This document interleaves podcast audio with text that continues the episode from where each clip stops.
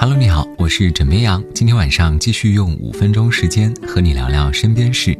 如何判断自己是不是无症状感染者呢？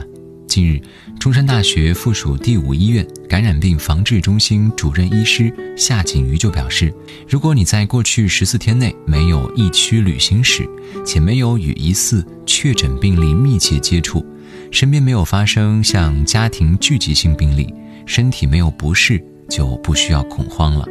但如果有疫区接触史，即使没有症状，也应该在家里隔离14天，并及时上报社区或当地疾控，以便在出现症状时第一时间安排相应的医学检测，做到主动筛查、早发现、早隔离。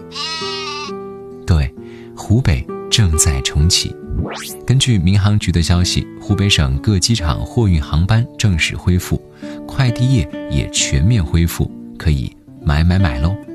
而吃是一个绕不开的话题，很多人对于湖北的第一印象就是好吃的小龙虾了。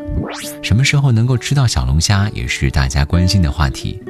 根据最新的统计数据显示，当前湖北小龙虾销往全国360多个城市，日销量大增，超过650吨。物流方面，恢复北京、上海、江苏、浙江等多省市的46条专线运输，累计已经向全国运送小龙虾达到了4000吨。所以各位吃货们，你准备好了吗？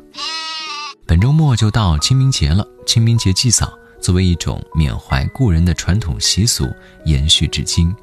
近日，多地出台新规，叫停清明现场祭扫。杭州清明现场祭扫需要预约，每个墓位限约3人。而在中山市也发布了通告，提倡采取居家追思、网络祭扫、书写寄语等文明低碳的祭扫方式，以此来缅怀先人。扬州市呢，则将以公墓、骨灰堂为单位，由工作人员代为开展一次集体祭扫。枕边羊呢也问了身边的小伙伴，基本上今年还是以网络祭扫为主，减少出行还环保。所以各位，今年清明节你规划好了吗？你会以什么方式寄托哀思呢？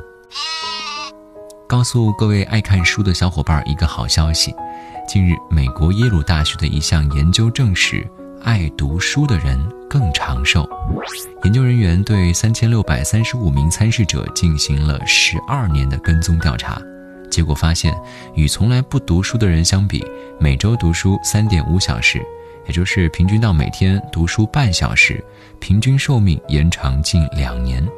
每周读书时间超过 3.5 小时的人，早亡风险率降低 23%。